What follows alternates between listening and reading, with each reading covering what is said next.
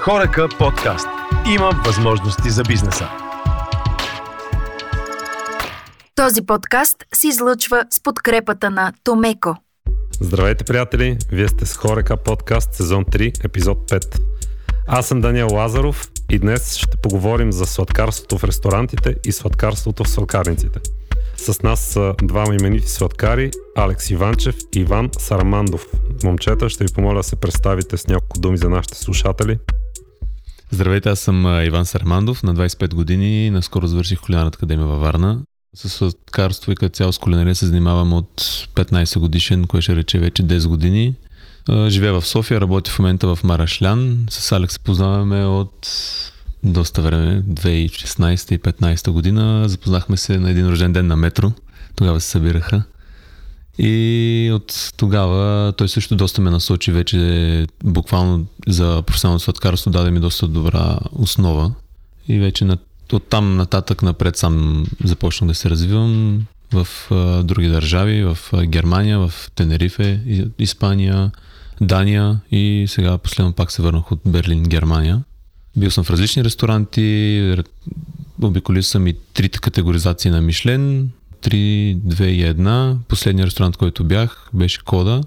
Главният ни сладкар и полусобственик стана най-добър сладкар в света на Сан Пелегрино, които са World 50 Best. Там ресторанта беше само единство за десерти, 7 степено меню, само единство за десерти. Не използвахме изкуствени подсудители, отцветители, захари, всичко, което може да се купи в, нали, в магазините, готови продукти никакви не използвахме. Всичко си правихме от самото начало. Дори шоколада, сам си го правихме бинто бар, абсолютно всичко. Аз съм Алекс Иванчев и се занимавам с сладкарство, мисля, че 15 години вече, ако не се лъжа.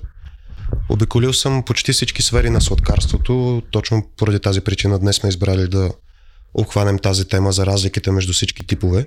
Работил съм в Катар, в Штатите, също съм бил в ресторант с 3 звезди Мишлен, хотели, кетеринг компании, стажове в Париж и основател съм на Stix, когато започнахме с Еклери преди, време, преди две години по време на пандемия, точно, доста смел ход от наша страна беше и в момента се разширявам производството. Темата, на която сме събрали да говорим е ясна, но аз искам преди това да ви попитам нещо друго, което е продължение на последния наш епизод, тъй като приготвачите имат доста голяма криза на недостиг. Същото ли и при сладкарите? Има ли недостиг на сладкари? Аз а, мисля, че недостига на сладкари е от преди недостига на готвачи. Тоест там е още по-зле положението, така да го кажем. Последните години България се развива, според мен. А, нали, много хора като Иван започнаха да се връщат в България от а, чудесни стажове. Започнаха да гледат на сладкарството като занаят, който да обичат и харесват. Стъпка по стъпка някак се се подобряват нещата. Но недостига е голям, липсва прецизност все още. И това е друга тема, която ще спомена после. Сладкарството е място, на което трябва да сме доста по-прецизни. Факт.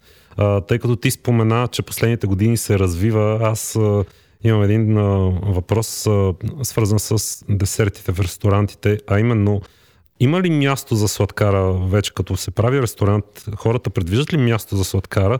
Защото всички знаем, че имат доста места и поне преди ги имаше, където десертите се издават от студена кухня нали, не го мислим толкова сладкара. Предвиждаме ли го вече? Почнахме ли да го предвиждаме като място? Развихме ли се в тази насока?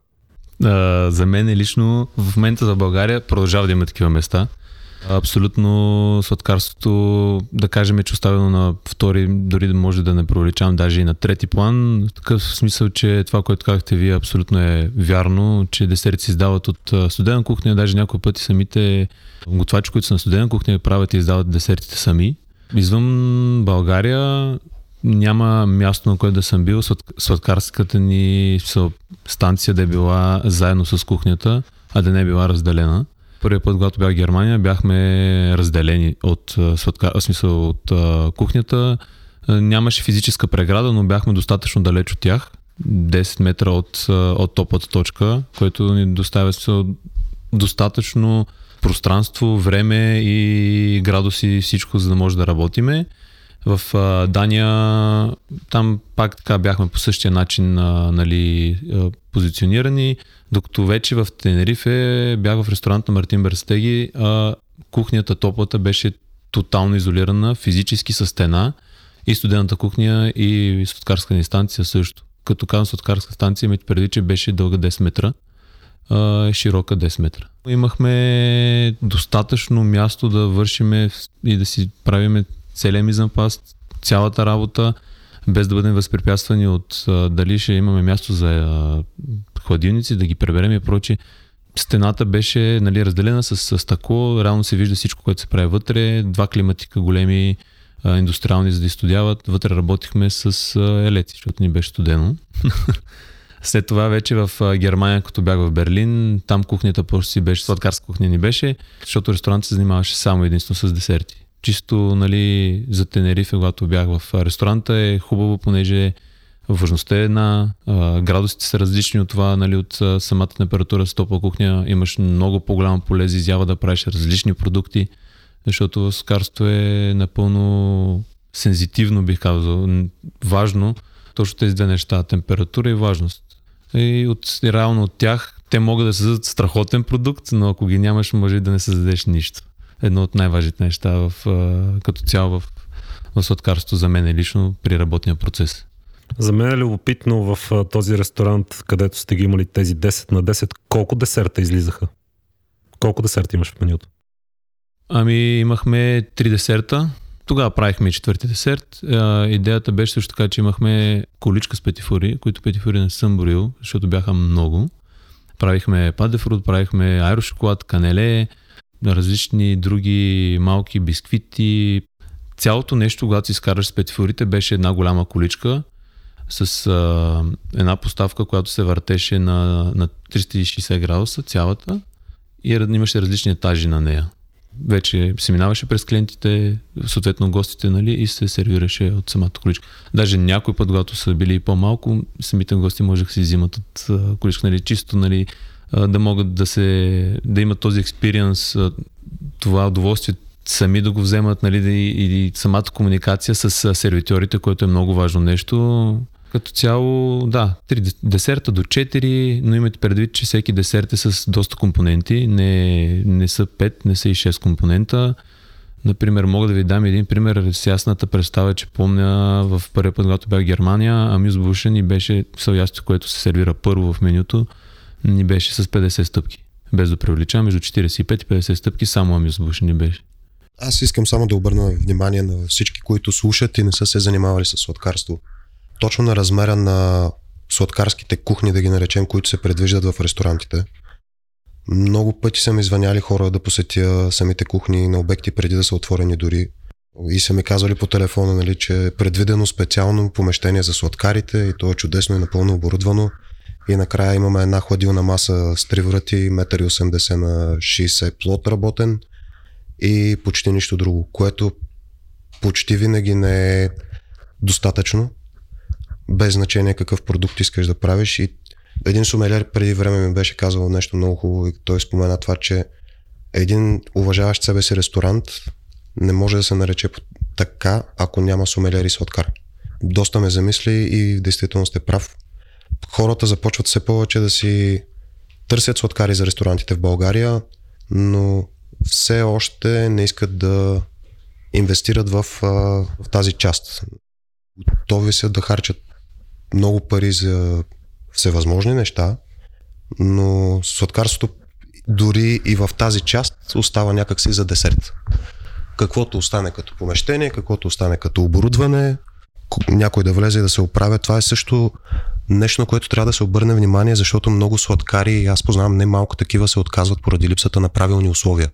Нали, тръгват супер надъхани, искат да правят чудеса, гледат, учат се им се отдава някаква възможност и в един момент влизат и те нямат условия да ги направят. Нали, не говорим всяка кухня да има 10 на 10 сладкарско помещение, но, но да има правилните условия за температура, за съхранение, да не се мешат хладилници, да не се мешат конвектомати, да има шоков охладител е почти задължително според мен, без значение дали си в ресторант или в пейстри шоп или където и да си всъщност. Има задължителни неща, които трябва да присъстват в сладкарска продукция. Няма как на една работна маса се изисква да се правят круасани, бомбони, десерти ресторантски, десерти за витрина и още 15 различни артикула, без да има условия. Ние като фирма доставчик на оборудване работим доста усилено в тази посока. Оттам беше и продиктуван моя въпрос, тъй като аз също имам подобни наблюдения и съм напълно съгласен с вас, че за жалост не се отделя толкова място на сладкарите, а би трябвало.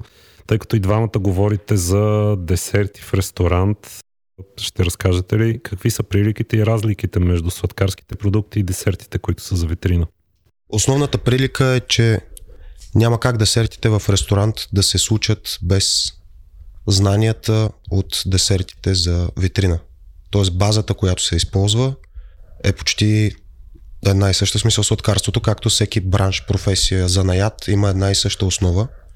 Разликата обаче е, че в ресторанта се пречупва по по-различен начин и то е точно заради възможността да сервираш различни температури, различни текстури и просто различен стил десерти, които няма как просто да стоят на температура. Нали? Не можем да държим а, един десерт във витрината с топка сладолет отгоре или, или да е топъл кейк и да го сервираме с сладолет или топъл сос. Нали? Точно разликата между температурите и текстурите за мен е най-основната в а, двете неща. Точно така. Различни техники могат да се използват в ресторантьорските десерти а, имаш доста по-голямо поле за изява, понеже аз в момента работя в сладкарски магазин. Всичките предишни места, в които съм бил, са били ресторанти. Имаш доста по-широко поле за, за изява, включително за различни техники. Може да експериментираш по всякакъв един вид. Не ме разбирате грешно. А, в сладкарските магазини също може да слушаш тези неща, но там си малко по-ограничен от страна на, на самия продукт да може да издържи да стои във витрина визираме стабилизатори, например, най-общи мога да кажа, например, желатин или прочие за хората, за да разберат. докато в самите ресторантьорски десерти не е нужно да има такива стабилизатори или прочие, зависи за какъв продукт, разбира се, но, но единия продукт, когато се сервира ресторантьорския, той до 5 минути е, даже 5 минути са много, до, до минута, даже и по-малко, до секунди е пред самия гост докато витрината, десерта се прави, например, основата се прави предния ден, да кажем, ако е тарт, прави се предния ден, запълва се нали, на, до една степен, след това се изважда, финишира се и прочие. И този десерт, след като нали, се финишира, трябва да се остави в витрината, която е на определени градуси и да издържи билото час, два, три, докато самия продукт не се купи и докато не дойде самия клиент вътре в, в, сладкарницата или сладкарския магазин, за да, за да го купи този продукт. Примерно няма как да направиш нещо, което да е примерно конфи, да не му сложиш примерно пектин или прочие нещо, което да го задържи вътре, защото най-образно казвам, той ще си пусне водите от десерта и... Няма чиния, която да го държи. Точно така, няма чиния, която да го държи цялото това нещо и самия продукт просто се, се разваля. Много са разликите.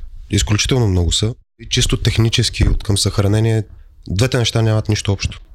Може да се използва една и съща база и да се довърши по различен начин, но двете неща нямат абсолютно нищо общо.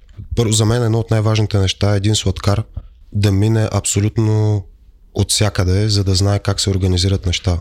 Това, с което аз най-много съм се сблъсквал като проблем, е било невероятни ресторантски сладкари, готвачи да им се наложи да организират мероприятия за 50, 60, 80 души, което е малко мероприятие по принцип и не знаят как да се оправят. Или нали, не можеш да сервираш сурбе на хапки за 100 души при положение, че хората са навсякъде из ресторанта и да чакаш да стигне. Нали. Говорим за сервис, който не е на табла. А, нали, тип бюфет. Има просто неща, които трябва да се изключат. И ако не минеш през, през всички звена, те са изключително различни, но същото време си помагат изключително много.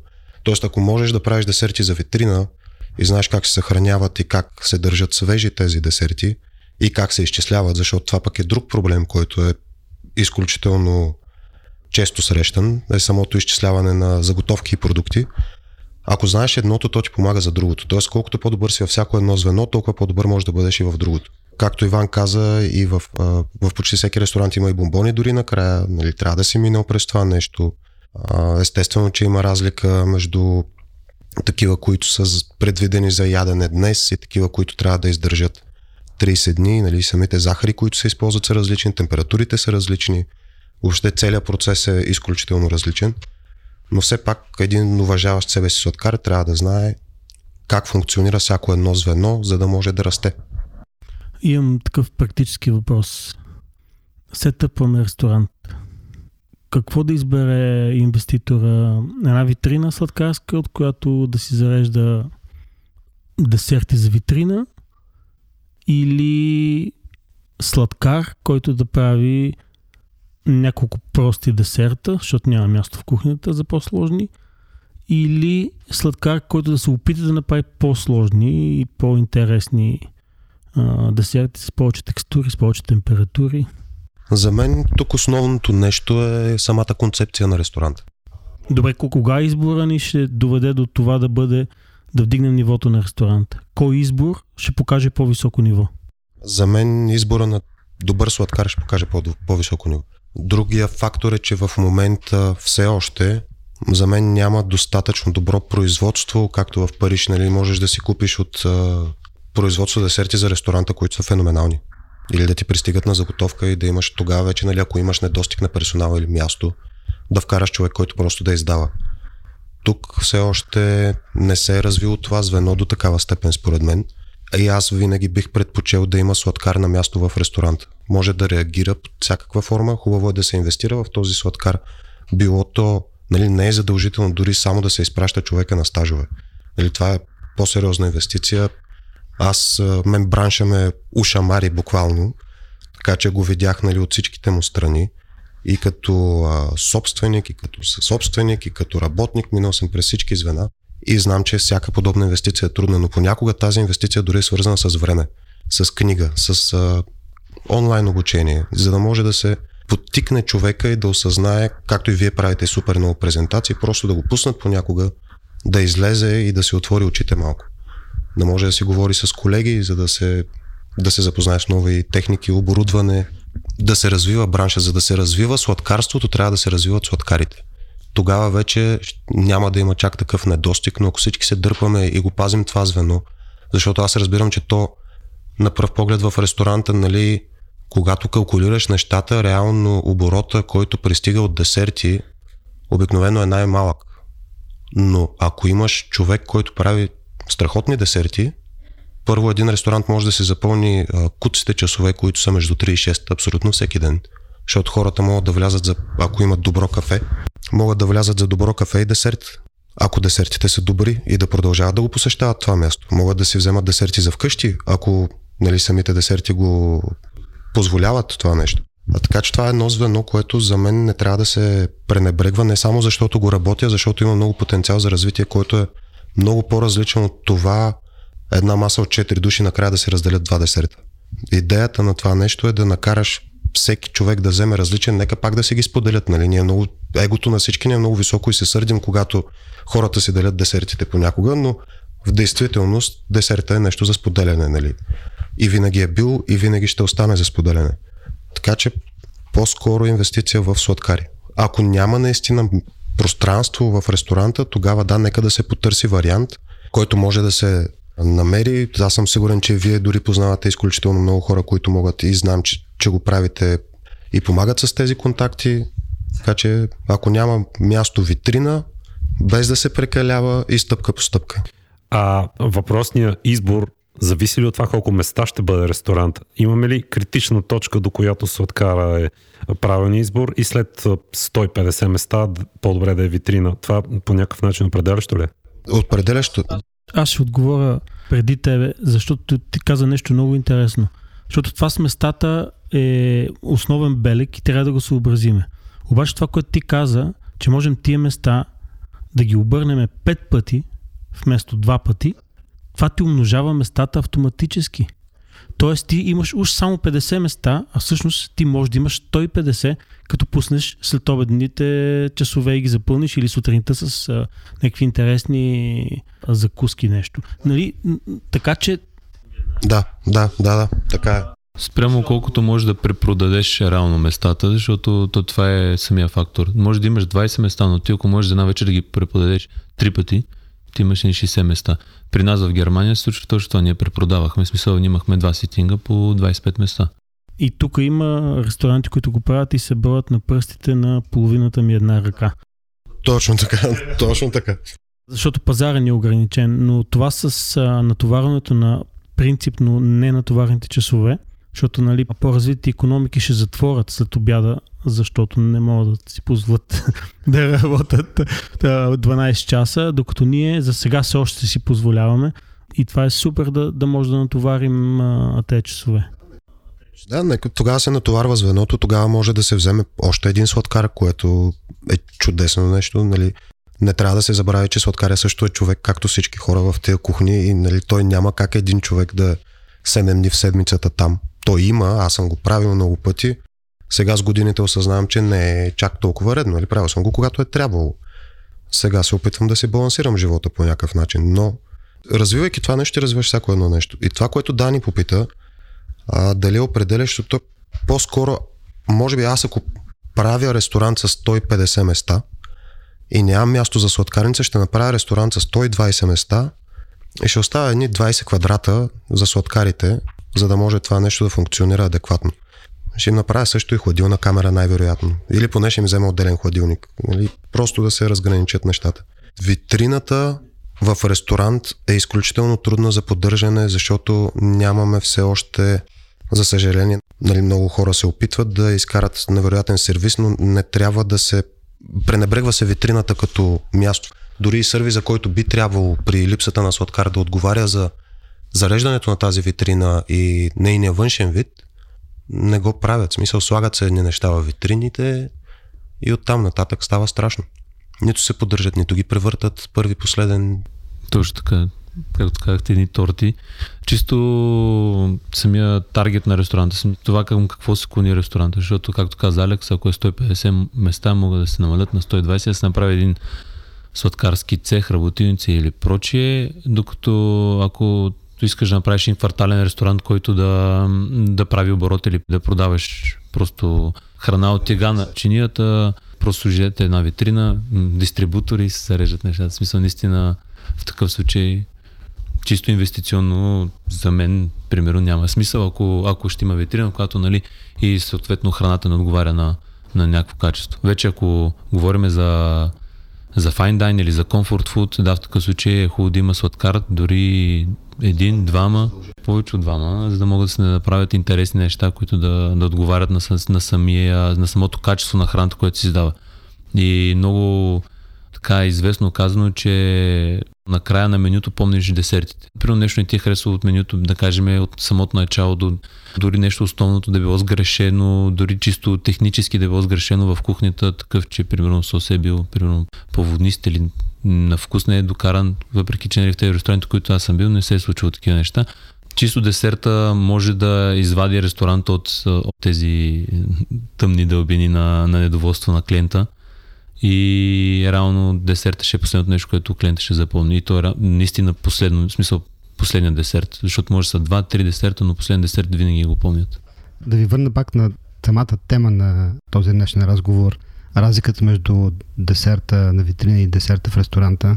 И аз ви слушах много интересни неща, казахте и, и ми се струва за мен, че основната разлика е, че десерта в ресторанта е нещо, което се консумира веднага, което десерта на витрина не може да го направи. Десертна витрина също може веднага да се консумира. Не, не веднага като се произведе, но веднага след като се изкара може да се консумира. Спрямо това, когато ще дойде клиент. Но вече когато си в ресторант и да кажем било то на резервация, било то алакар да си влизат, самите клиенти, гости, тогава вече нали, е различно, защото наистина десерта тогава се... Ти може да ги имаш компонентите, не е нужно да всичките компоненти да са минута или прочее, даже те на сускарството доста сме, така си работиме напред.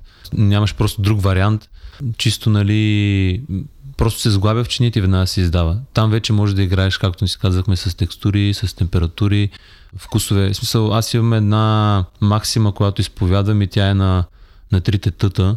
На английски звучи последния начин. Texture, temperature и taste, на, нали, на текстури, температури и вкусове на български. Чисто тези трите неща са нещата, които винаги ме водят да направя, примерно в една чиния. В момента, понеже работя в сладкарски магазин, все още я следвам, нали, малко по по-различен, а, така, по-причупена призма, за да могат да си издават десертите. И другото, което е десерта в ресторант може да е разпилян по чинията, може да, е, да се компоненти да са различни, не е нужно да са на едно, докато самия десерт за витрина, той трябва да е, всичко да е в самия десерт. Не може, нали, да имаш едната част, нали, да ти е тук и, примерно, да кажем някаквоентреме и зад него да е бисквитата. Смисъл, то трябва всичко да е на, на самия десерт. Няма как да са разпиляни, няма така тази хубава българска дума деконструирани и прочие. Чисто, нали, самото сглабяне на десертите също се отличава. Една от основните разлики също е самото транспортиране. Десерта от витрина, по принцип витрините и сладкарниците, след като се променят Нали, в началото първите, едни от първите сладкарници са били а, места за пиене на чай и сладкиши. Тогава се появяват първите, след време обаче, тъй като са, това забравях коя година точно се случва, но това е епоха, която жените не са работили. Нали, тяхната работа е била да са домакини в къщи, да гледат деца и едно от малкото удоволствия за дамите е било да отидат всъщност да пият чай с приятелки и да имат някакви сладкиши. Последствие, започвайки да коментират, нали, изключвам епохите, когато е имало сладкари при царе, крале и така нататък. Когато са споделяли на съпрузите си всъщност, те са започвали да искат също да опитват от тези конкретни места десерти и тогава са се появили първите takeaway десерти. Та дамите са взимали, пили са чай и сладкиши с приятелки, след което са взимали нещо и за техните съпрузи. В ресторантите ядеш на място. И в двата варианта трябва да имаш перфектна хапка, дори да е просто кекс, трябва всичките текстури да си вътре наведнъж. Не да ги, нали, Иван, това, което спомена с разпиляната чиния е фактно, нали, не е редно много да ги гониш. Това е също нещо, на което трябва да се обърне внимание. Хубаво е, загребвайки веднъж от десерта да можеш да си събереш а, нещата. Това исках да кажа, нали, че самия десерт може да е, имаш едно цяло поле за изява, да го сгубиш по определен начин, докато самия за магазин е малко по-особено. Това, което каза Алекс, нали, самата логистика вече също е много важна, защото на доста а, сладкарски магазини, сладкарските цехове не са в сладкарския магазин. Ти имаш един сладкарски цех, който произвежда, бълва цялата, цялата тази а, храна, десерти и прочие и ти отваряш един магазин, след време искаш да се развиваш, отваряш втори, трети, четвърти на различни, на различни локации.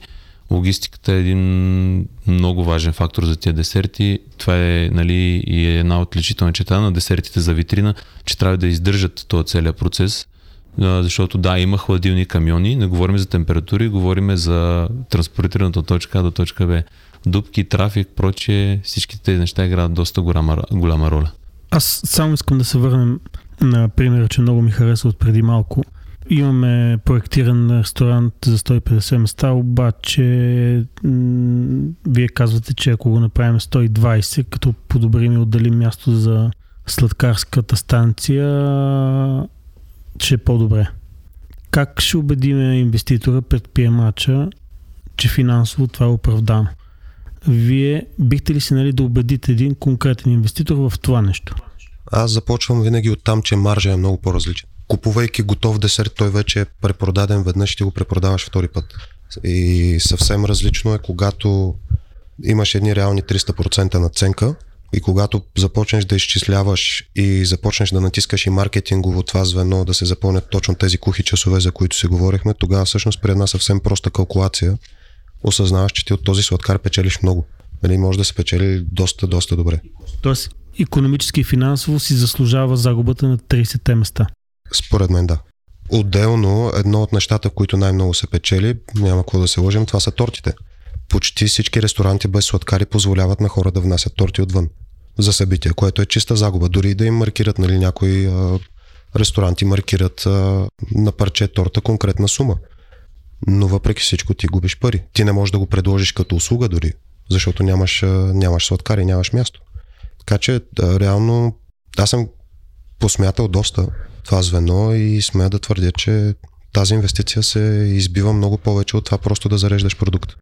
Абсолютно така. Това е една инвестиция и реално инвестираш в един актив и то най-вече човешки, защото самия сладкар може да направи различни продукти спрямо било то сезонно меню, качество на продукти, сезонните нали, продукти, това, което вече споменах, различната концепция, дали ще е всяк, всеки месец или всеки сезон различна концепция, може да се измисля и да се правят десерти, които когато са готови или си ги купил от някъде, си доста ограничен от а, тази идея и това, което каза Алекс, реално наценката може да е, смисъл процента, който да влиза в печалба, да е доста по-голямо от това, което ти, когато го купиш. И още нещо, при добре изграден екип, нали, сладкаря е отделно звено, но той е част от кухнята. При добре изграден екип, изграден екип тези хора започват да си помагат. Аз съм белил немалко краставици, бил съм в Миялно, в смисъл, бил съм навсякъде, където трябва, нали, когато работим в екип.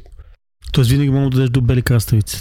Съответно, много съм се дърпал, особено в началото на кариерата ми, нали, но а, когато си добре организиран и си свършиш работата, защо не да помогнеш на другите, за да може и ти, когато си натоварен, те да ти помогнат. Нали? Просто това е, разширяваш екипа, което е чудесно. Отделно в момента има нали, такъв тренд, че сладкарите се гордеят с а, професията си и с местата, на които работят, защото все пак им е изградена някаква тип сладкарска кухня. Сладкарите са новите готвачи. Да. това ми хареса. И това дори маркетингово понякога играе добре.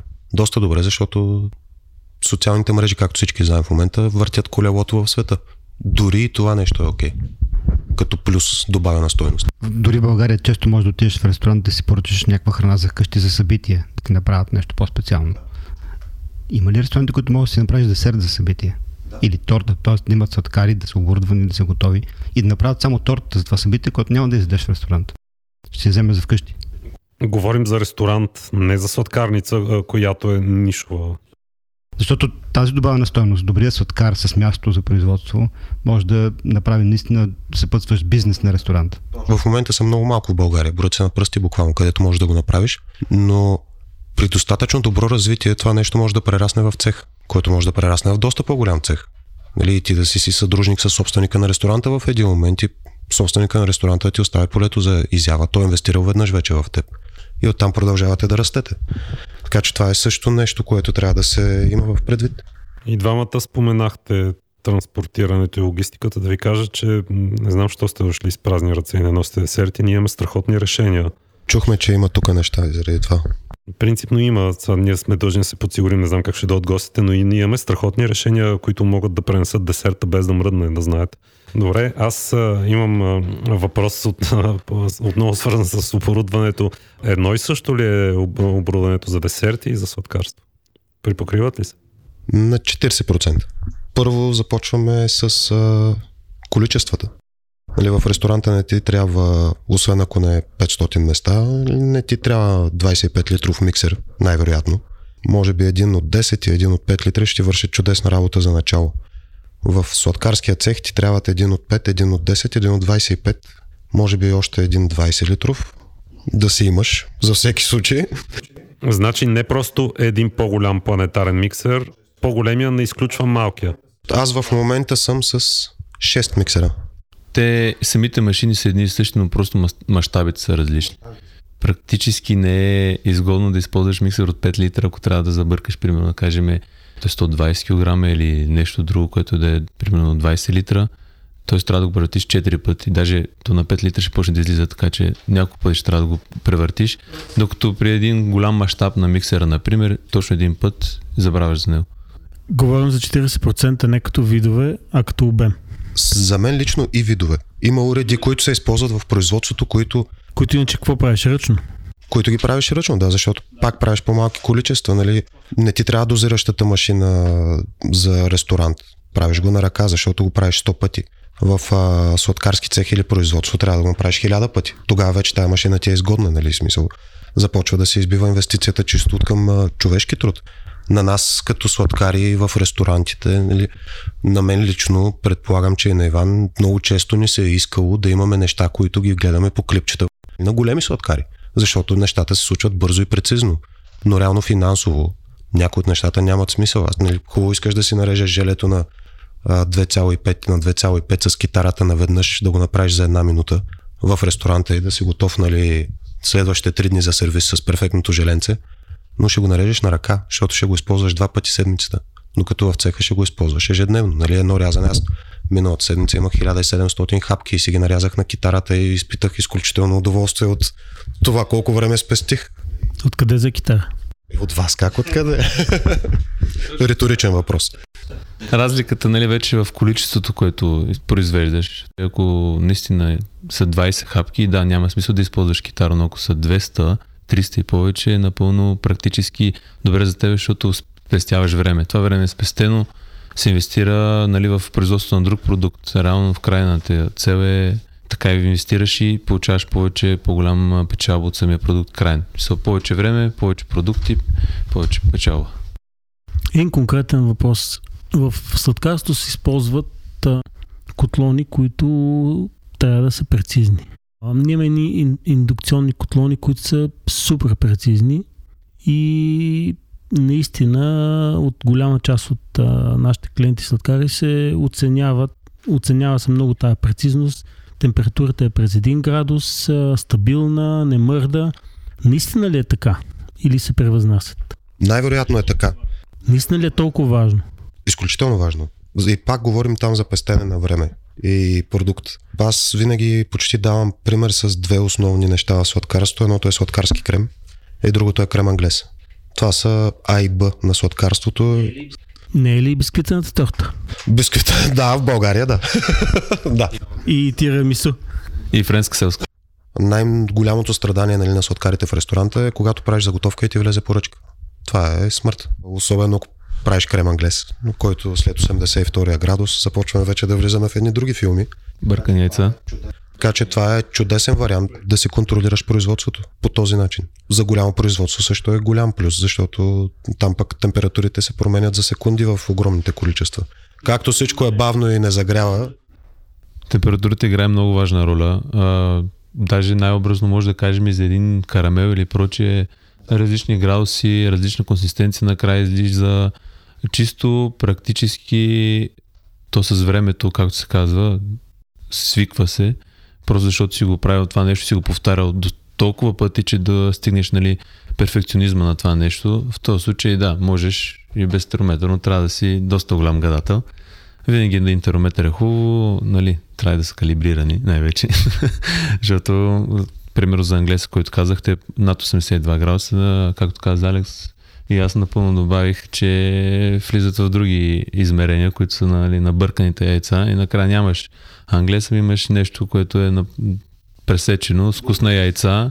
И все пак е важно обаче сладкаря, когато го вземе този невероятен котлон, да знае как да го използва, да го използва на максимум и да си да инвестира малко време от своето да тества възможностите на това нещо. Защото после ще ви звънат, ще ви кажете, вие ми казахте, ама той крема нали, ми се сготви. Дадено готвенето, както всички знаем, е физика, предаване на една енергия в друга. Да, важно е все пак да инвестираме време в продуктите, които искаме някой инвеститор да ни купи. Той все пак човека, нали, навили сме го, купуване, той е невероятен котлон. Нека да се тества. Всеки е добре дошъл да тества, затова сме направили тази пробна, нали? Да тества, за, за да е сигурен, че това е всъщност уреда, който му трябва, но да, исках просто да се убеда в необходимостта от един градус. Друго искам да ви питам аз. А, има ли стритфуд в сладкарството? Има, но за мен все още не е развито до такава голяма степен. Палачинки, гофрети и еклери има. Еклерите, между другото, се появиха като идея за стритфуд, точно за стритфуд десерт, който е лесен за ядене с ръка, заради това им, формата им е по-различна. Доста е смятано там, за да може да се консумира, транспортира лесно. Ще се радвам много да има все повече такива примери. А, на мен всъщност ме е вдъхновен от стритфуд културата в Париж, защото аз опитах изключително много неща на всички мои любими сладкари, които нали, реално се ме подбутнали дори виртуално към тая професия. Нещата им бяха чудесни, но аз имах време между кулинарната академия, в която бях там и стажа при Пьер Ерме около 45 минути да прехвърля от едното място до другото, което за Париж нали, цеха му на човека беше не точно в Париж. А, беше изключително кратко време и аз исках през това време да спра в някоя сладкарница, да взема нещо, пробвам го на крак, защото нямам време да седна да го изям някъде и продължавам. И това, което ми направи впечатление тогава беше, че тези невероятни десерти всъщност бяха много трудни за ядене с една ръка в движение. Така че дори и там тая изключително развита култура все пак има има едни класики, които не са толкова добре подбрани, но в същото време пък има една нова генерация, специално там, която се задава. която от а, момчета, които са се учили от всичките тези големи сладкари и сега отварят уникални концепции стритфуд а, десерти. Така че трябва винаги да се черпи. Нали, не е само с палачинки и гофрети всичко. Ако стритфуда е едната крайност, има ли гурме сладкарници за ценители в България? Другата крайност. Започват да се появяват. Значи като стритфуда. Аз също нали, не мога да го постигна това нещо. Надявам се един ден всички ние да го постигнем. Но за мен гурме сладкарница трябва да включва от перфектен круасан, перфектен шоколад, перфектниентремета, перфектни десерти, перфектен сладолет. Нали, трябва да вкараш абсолютно всички звена на сладкарството, за да може да кажеш, че това нещо е сладкарница на много високо ниво. Момчета, един въпрос за финал. А, за да наречем едно ястие десерт, задължително ли е да е сладко? Аз не мисля, че е задължително, но тъй като Иван наскоро се върна от кода в Берлин, което е най- нали, следва място, което следва последните тенденции и ги създава по-скоро, мисля, че е по-добре той да разкаже. Аз ще му дам думата, но искам да питам, а трябва ли едно основно ядене задължително да е солено? А за десертите със сигурност не трябва да е сладък. Ако не е сладък, какво ще го определи като десерт? Различните вкусове, техниките, които се използват. Това е нещо, което различава. Нали? В смисъл, сладкарските техники са нещата, които придават един десерт. Мога да ви дам пример. В Кода правихме лафъл, т.е. гофрета, типично белгийските, които са... Идеята беше, че нали, самия раклет, който използвахме, използвахме раклет чиз, смисъл сиренето, се слагаше вътре. Реално се водеше десерт, но беше солен. Самото тесто си беше, се правеше с остатъците от, от самото сирене, понеже сиренето се изрязваше в кръгла форма и след това се разделяше на 4. Реално всеки диск да може да, да влезе вътре в, в самата форма на, на машината за лафала и остатъците се използваха за направата на тестото. Те се варяха нали, в, в мляко, следователно си пускаха мазните, прецеждаше се и, и нали, така. Идеята е, че не е нужно да е, да е само да е сладко. За, когато се използват сладкарски техники, също може да се нарече десерт. Не мисля, че е грешно да се нарече десерт в такъв случай. Примерно сам, самия лафъл се сервираше с, а, с йогурт и с а, подруд от кимчи. Цялата чиния не е имало някой сладък елемент, който приде някаква, някаква сладост. Имаме различни стива, които може да използваме. Не е нужно да е сладко, а, за да е десерт може да има киселинност, може да има да е солено, лютивост, умами. Не е нужно да се затваряш да е само единствено сладко. Може да развиваш различни вкусове. Там пак нали, ще визирам въпросите трите тъта, които визирах по-рано. В смисъл вкусовете с нещата, с които трябва да си играе в един десерт. А също не е нужно да имаш 200 грама захар в компонент и като го изядеш да си, да си развил диабет. Нали? В крайна сметка не е нужно един десерт да е супер сладък, не е нужно да един десерт да има само захар или прочи. Другото, което е, имахме десерти, които се правиха с патладжан, имахме десерт, който се правеше с жъл домат, имахме различни десерти, които а, не знам дали знаете, банан, когато потъмне е много, понеже той съдържа нишесте, следователно се образува една ферментация на нишесте и се образува в захар. Не е здравословно да го ядеш, когато е напълно тъмен черен банана, говоря и вътре да почне да потъмнява. Не е здравословно да го дадеш, но това нещо може да го вкараш в десерти и следователно по този начин естествено си посладяваш десертите. Има други, нали, аз малко се отклонявам, за което се извинявам, а, и други техники, нали, с които пак може да се подсладяват, но не е нужно един десерт да е, да е сладък, за да, за, да е, за да е десерт. Може да се използват различни продукти. Да не забравяме, че все пак печивата и пекарството също са част от сладкарството. Еклери, например, всички знаем, че има и сладки и солени еклери. Избор на самия сладкар е как ще си създаде самия вкусов профил на десерта, било то ресторантьорски десерт или десерт за витрина. Заключителни думи от Иван Сарамандов. Благодаря ви за поканата, благодаря ви за, за страхотна тема, която хванахме. На всички хора, които ни слушат, на хората, които а, се занимават с тази професия, дързайте, има доста голяма поле за изява. Всичко зависи от вас как ще си развивате уменията. Вие бяхте с Хорека подкаст, сезон 3, епизод 5. Слушайте ни във всички стриминг платформи, както и в а, сайтът ни horekapodcast.site. Аз съм Даниел Лазаров и ви призовавам да отидем да хапнем сладко повече и като цяло да ядете повече десерти. Хорека подкаст. Има възможности за бизнеса. Този подкаст се излъчва с подкрепата на Томеко.